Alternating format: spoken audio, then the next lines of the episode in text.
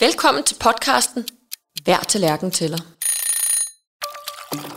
Vi har i den her podcast-serie talt meget om, hvad detailhandlen, fødevareproducenter og andre professionelle madaktører kan gøre for en grønnere madkultur.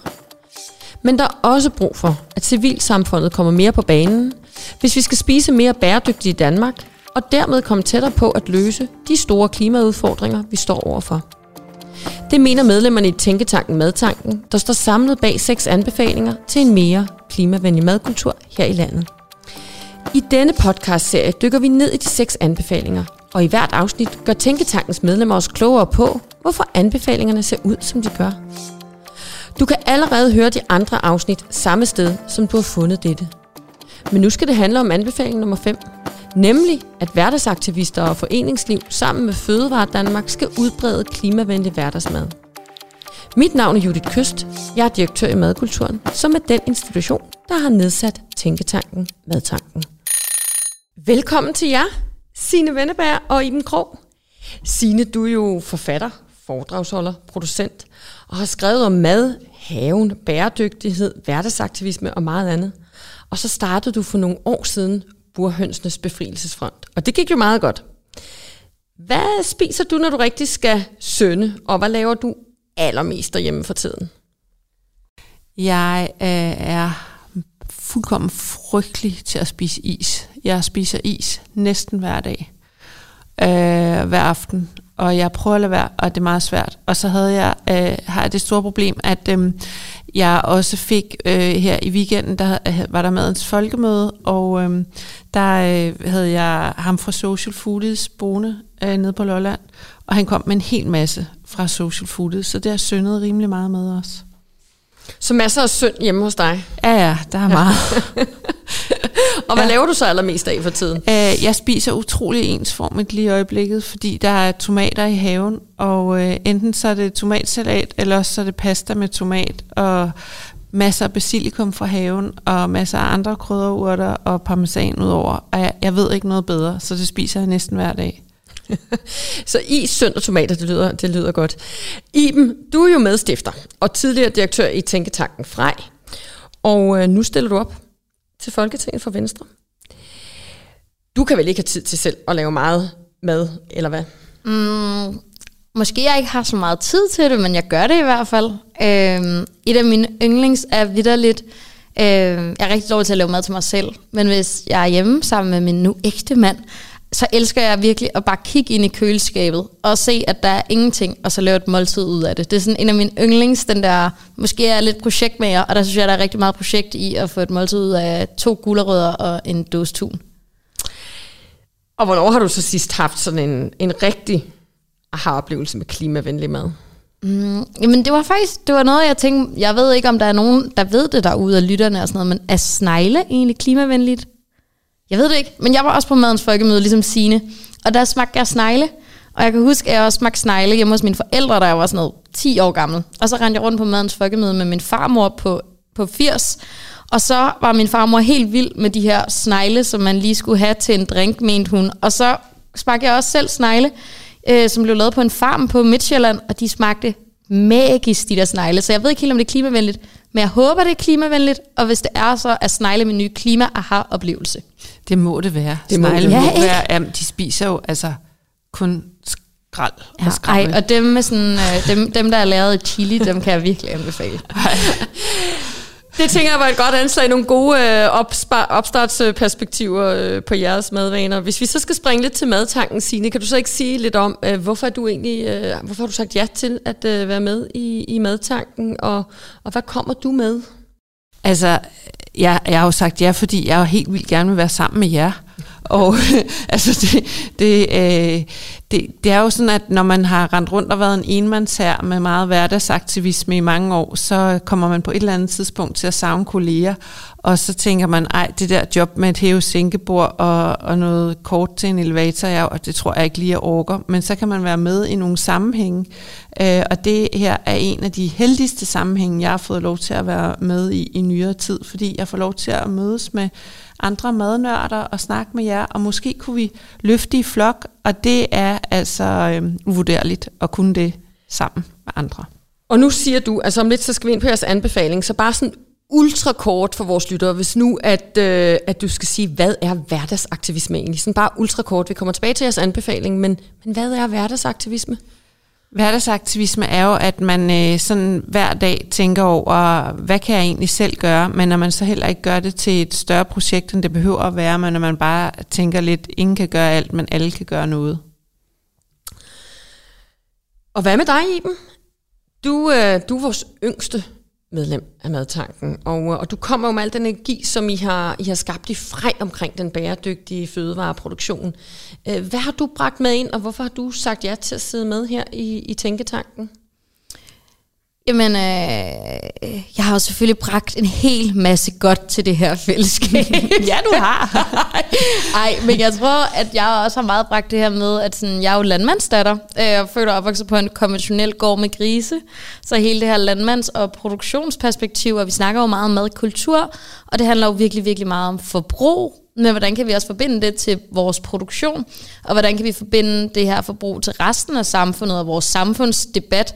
Øh, for jeg er enig i den her fantastiske anbefaling, som vi skal tale om i dag med hverdagsaktivisme, men det her er jo netop også mere end et individuelt projekt, at vi skal spise mere klimavenligt. Det er jo noget, vi skal gøre som fællesskab og som samfund. Øh, og jeg, der på den måde så har jeg et relativt holistisk fokus. Tusind tak øh, begge. Nu skal vi lige have en lille øh, bid viden, for det har jo sådan været omdrejningspunktet for vores drøftelser i madtanken. I sommeren 2020 tog madkulturen ud på campingpladser i hele Danmark og lavede madaktiviteter med sommergæsterne sammen med vores madformidlere. 9 ud af 10 har efterfølgende haft lyst til og mod på at prøve nye råvarer derhjemme, og 8 ud af 10 har efterfølgende afprøvet nye tilberedningsteknikker. Sådan lidt på den baggrund, så får jeg lyst til øh, at spørge. I madtanken, der er I jo kommet frem til en anbefaling, der hedder, at hverdagsaktivister og foreningsliv sammen med Fødevare Danmark skal udbrede klimavenlig hverdagsmad. Hvorfor er det så vigtigt, at civilsamfundet bliver aktiveret, øh, Signe? Altså civilsamfundet, det er jo os alle sammen. Hvad er det jo heller ikke. Øh, så, så selvfølgelig, vi er masserne, og masserne skal aktiveres for at gøre en stor forskel. Når vi snakker om øh, klima, så er det rigtig vigtigt, at der bliver truffet nogle beslutninger fra toppen. Det øh, kan vi jo se på den seneste klimarapport, det står rigtig galt til, at vi kommer ingen vejen, hvis ikke toppen, politikerne, vi taler til jer, ser at få taget nogle øh, drastiske beslutninger. Men ude øh, i hverdagen, der er det jo os, der er masserne, øh, og det er civilsamfundet, og vi bliver nødt til at løfte nedefra. Hvad siger du, Iben? Jamen, jeg er meget enig, og det er jo både den her hverdagsaktivisme, som man selv kan gøre, og så er det jo de her foreninger. Og der kan jeg bare sige for mig selv rent personligt, at Jamen, efter jeg er blevet inviteret med til at have været en del af madtanken, så er jeg begyndt at lave meget mere mad. Jeg, jeg, påskynder, hvordan, jeg påskynder at lave mad på en helt anden måde end tidligere. Jeg begynder at lave min egen mysli, og jeg går enormt meget op i, hvordan ting bliver serveret, serveret fordi det har jeg lært i madtanken, jeg har lært at sine, at det her med, det betyder noget, hvordan ting ser ud, fordi vi mennesker, det handler, mad handler ikke bare om kalorier, om at blive mæt, det handler om en oplevelse. Og på vores første møde i madtanken, der var der en af medlemmerne, der sagde, for hvert måltid, du har spist, er du et måltid færre fra døden. Og det synes jeg var voldsomt. Men det er noget, jeg har tænkt rigtig meget over siden, og jeg prøver at, at leve lidt efter det og tænke over, øh, når jeg så spiser yoghurt til aftensmad, sådan, gud, tænk hvis jeg blev kørt ned af en bus nu. Og så var det sidste, jeg havde spist, det var, øh, det var yoghurt med jordbærsmag. Var det det, jeg ville tage med mig fra den her jord? Så den her med, at vi kan gøre en forskel med det, vi putter øh, på bordet for kloden og klimaet, men faktisk også for vores eget liv. Altså det bliver mere spændende, hvis vi laver mere spændende mad. Det er nogle fine perspektiver, men hvor tænker vi så nu i sig selv meget bevidste og aktivistiske og, og, og har taget det til jer og, og gør, hvad I kan i jeres hverdag. Men hvis I skal kigge ud på civilsamfundet og kigge lidt på hverdagsaktivisterne, hverdagsaktivisterne hvor skal vi så kigge hen for at, øh, at øh, få løftet den her øh, dagsorden? Jamen nu, uh, Signe og jeg har jo begge to en fantastisk relation til, til Lolland. Ja. uh, og der for eksempel uh, på Lolland har jeg æren af at sidde med i uh, en madhøjskole, simpelthen Lollands Højskole, som vi er i gang med at starte ude ved Syllested. Og den er i gang med at starte, fordi der var nogle ildsjæle, der tog fat i nogle andre ildsjæle, som sagde, skulle vi ikke mødes en gang om måneden, om aftenen, uh, og så starte vores egen højskole med fokus på mad, med fokus på produktionen af mad og forbruget af mad. Og det er jo bare mennesker, der mødes og skaber mere. Et andet eksempel er i, jeg er født og opvokset i en lille by, der hedder Østofte, og der er et forsamlingshus, og jeg har altid forbundet det der forsamlingshus med konfirmationer og, og drikke sig fuld som teenager. Men nu her inden for det sidste års tid, der er de begyndt at lave fællesspisninger. Og det er jo bare driftige borgere, der laver mad til andre borgere. Og det er da fuldstændig fantastisk, at vi mad betyder så meget, ikke kun for, vor, for os selv og vores egen lille kerne, men for hele den store kerne omkring os. Og Signe, du gør jo rigtig, rigtig meget øh, på dine kanaler for at inspirere andre med din hverdagsaktivisme. Men hvor kigger du hen for at blive inspireret? Hvor kan du finde inspiration øh, i civilsamfundet lige nu? Jamen jeg, altså jeg bliver jo inspireret af at være sammen med andre, som for eksempel alle de her kloge mennesker i, i madtanken, og, øh, og dem øh, jeg sådan møder i... Øh, i alle mulige sammenhænge omkring mad, og har gjort i de sidste 20-25 år. Øh, jeg er faktisk længere end det, fordi jeg var tjener i en del år, før jeg blev journalist. Så, så det er jo noget med at, øh, at, øh, at kigge på, hvad andre gør, og have, have den her snak øh, om det. Øh, tidligere har jeg også øh, rejst ud øh, som frivillig øh, ulønnet øh, aktivist, hvor jeg har taget en del gange til, øh, til tredje verdenslande, og øh, det kommer jeg til at gøre igen øh, snart, håber jeg. Øh, og det med det, du sagde med at dække et pænt bord, der kom jeg til at tænke på noget, som øh, jeg engang øh, fik at vide på en skole for... Øh, for forladte øh, altså børn, hvis, øh, hvor begge forældre er døde af AIDS, øh, og hvor de så er blevet det, der hedder child-headed household. Øh, altså at det er et barn, der leder en household med andre børn. Og så siger øh, den her øh, skoleinspektør, så siger han, flowers are important, you know. Altså blomster på bordet er vigtigt mm. ved et hvert måltid. Så altså, det er det her med at prøve at se helt andre menneskers perspektiver, og nu var det så i en helt anden verdensdel. Men det at, at, at finde ud af, hvad er det, der gør os til mennesker? Hvad er det, der gør os til civiliseret? Altså civilsamfundet kommer over af, at vi er civiliserede mennesker. Vi er civiliserede, fordi vi rent faktisk ikke spiser jordbær yoghurt til aftensmad hver aften, fordi vi har en madkultur. Øh, fordi vi har øh, noget, vi bærer videre, og nu hvor at jeg øh, huserer rigtig meget på Lolland, så synes jeg jo også, det er så spændende, at gud, det er der, at alle ærter i Danmark, der ligesom er til salg, de bliver produceret på Lolland. Det er der, man har maskineriet til det. Hvad for nogle retter øh, har man lavet med ærter? Øh, det viser sig, at, at der nærmest er sådan en hofret blandt fattige på, eller har været i generationer på Lolland, øh, som tager udgangspunkt i ærter. Så alt det her med at blande sig med andre mennesker, som ikke kun ligner en selv. Vi er civiliseret, fordi vi har en madkultur. Det kan jeg godt lide at høre. Jeg tænker, det er et godt sted lige at øh, hoppe videre øh, og lige tage en vidensbid mere. I madkulturen har vi siden 2018 uddannet 120 frivillige fra foreningslivet på Lolland Falster som kulinariske vejledere. De har taget det, de har lært med hjem til deres foreninger, hvor de styrker fællesskabet gennem madinvolverende aktiviteter. Det har ført til 200 madaktiviteter med 10.000 deltagere, som er blevet præsenteret for nye retter, råvarer og fællesskaber via maden. Jeg får lyst til at spørge jer direkte herfra. Hvordan kan fællesspisninger og madlavning i vores forsamlingshus egentlig rykke noget ved vores øh, madkultur? Iben, du nævnte selv et forsamlingshus tidligere. Jamen, altså et godt eksempel er, jeg er født og opvokset i Østtofte, der glider lidt sammen med Nørreballe. Og øh, Østtofte Nørreballe Bylav, der har I været ude og uddannet folk i kulinarisk kørekort. Og vi har det her forsamlingshus, som jeg ja, forbinder med teenagefester og konfirmationer, der var lidt kedelige. Og nu er det her forsamlingshus blevet et mødested mellem folk på tværs, som inviterer til fællesspisninger fra hele byen. Øh, og det er Birte Knudsen, der blandt andet har stået i, i spidsen af det. Og Hende kan jeg huske, hun har været på vores kursus. Hun er fantastisk. Jeg har været fodboldtræner med hendes mand, Kim. Det er, altså, det er jo ildsjæle.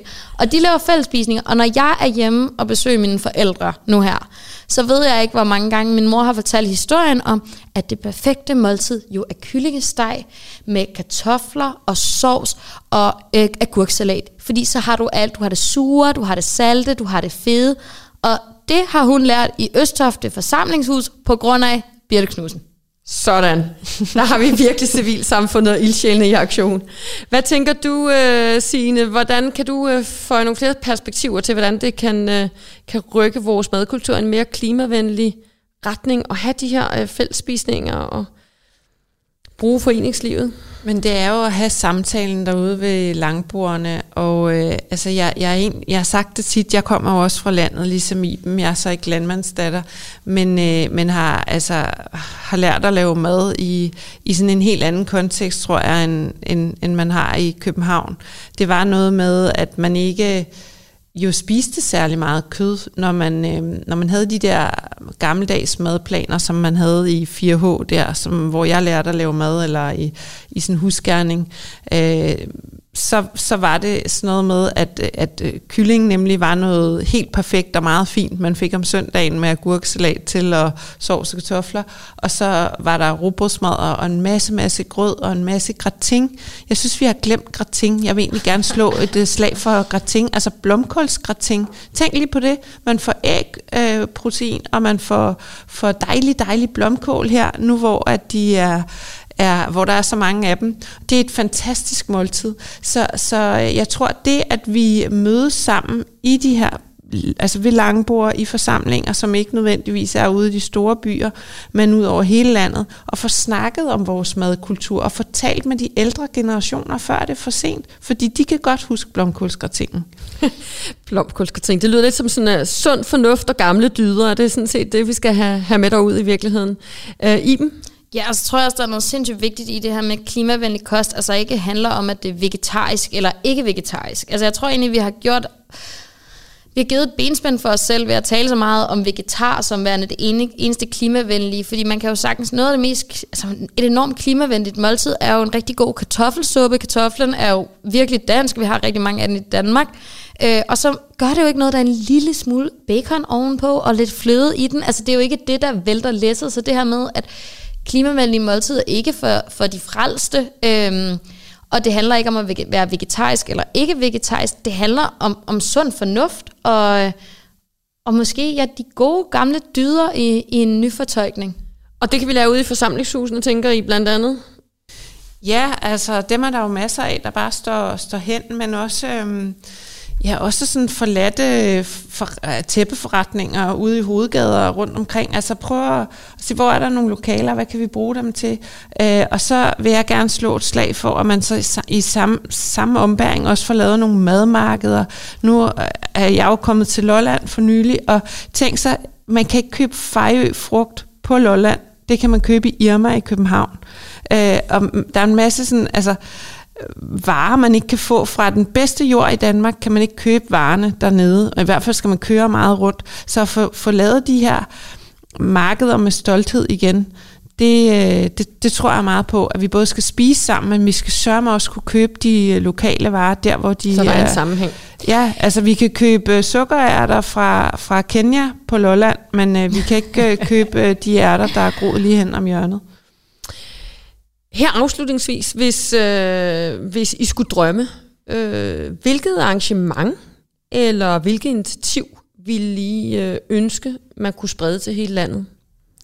Altså det er mega strengt, men nu er jeg jo, altså tænketanken fra vil jo til evighedsside i mit hjerte, og der har vi øh, et, øh, et arrangementrække, der hedder Fællesspisning Mød, Mød personen bag maden, og det handler simpelthen om, altså det startede faktisk med det første gang vi holdt det, der var det er min øh, far, der er konventionel griseproducent, som vi inviterede ind til Indre By med en pose fars, og så lavede vi frikadeller og kålsalat, og så talte altså så samlede vi en masse sådan københavnertyper og vegetarer rundt om bordet, og så talte vi om, hvordan den her gris var produceret, og hvordan det var at være landmand, og så spiste vi noget god mad. For det der med, når man mødes om mad for at tale om, altså når man spiser mad og taler om mad, med personen, der har produceret det, så forstår vi det også bare meget bedre, og vi får rigtig meget respekt for mad igen. Og jeg tror, det her med at, at møde nogle producenter bag maden, så nej, så kunne man, vi behøver heller ikke at møde ham, der har syet den her kjole, eller vi behøver ikke at møde den, der har samlet min iPhone, men mad er bare noget andet end alle andre varer. Og at møde nogle af de mennesker bag maden, det kunne også være ham, der har en mejeriingeniør, der har lavet min ost, Altså, den her sanselighed og den her menneskelighed, der er skuddet til Tingetanken fra, der kører de her eventrækker, og øh, dem skal vi bare brede ud til hele landet.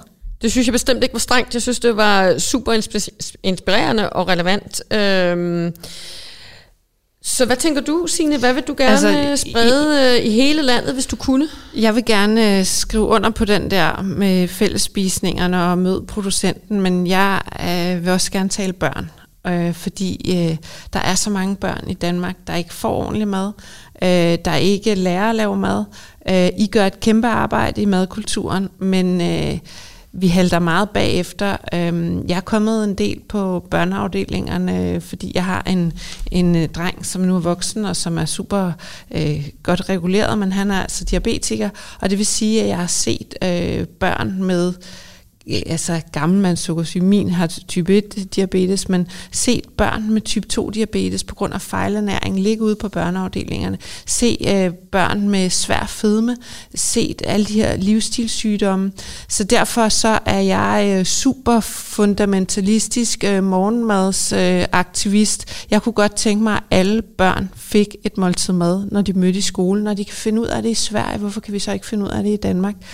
Alle folkeskolebørn, alle børnehavebørn, alle dem, der går øh, øh, på en eller anden ungdomsuddannelse, de skulle have et, i hvert fald et måltid, gerne to, gerne både øh, frokost, havregrød, eller morgenmad øh, som havregrød, og det er jo plantebaseret, produceret i Danmark, øh, og så noget øh, frokost. Øh, jeg kan ikke se os som et rigt samfund, hvis vi ikke sørger for, at næste generation er fodret ordentligt. Skøn vision at slutte det dette afsnit af med. Tusind, tusind tak øh, til jer begge to, både for jeres tid og for jeres engagement i Madtanken. Hvis du vil vide mere om Madtankens arbejde og de fem andre anbefalinger, medlemmerne står bag, så gå ind på madkulturen.dk-madtanken. Her kan du også hente publikationen Madtanker 2, som dykker ned i anbefalingerne og handlingsforslagene. Du er som altid også velkommen til at skrive til mig, Judith Køst, på LinkedIn, hvis du har forslag til, hvordan vi får en mere bæredygtig madkultur. Næste afsnit skal handle om den sidste af de seks anbefalinger. Her skal vi snakke om, hvad de madprofessionelle kan gøre for at gøre den klimavenlige mad mere kulturelt acceptabel. Tak fordi du lyttede med.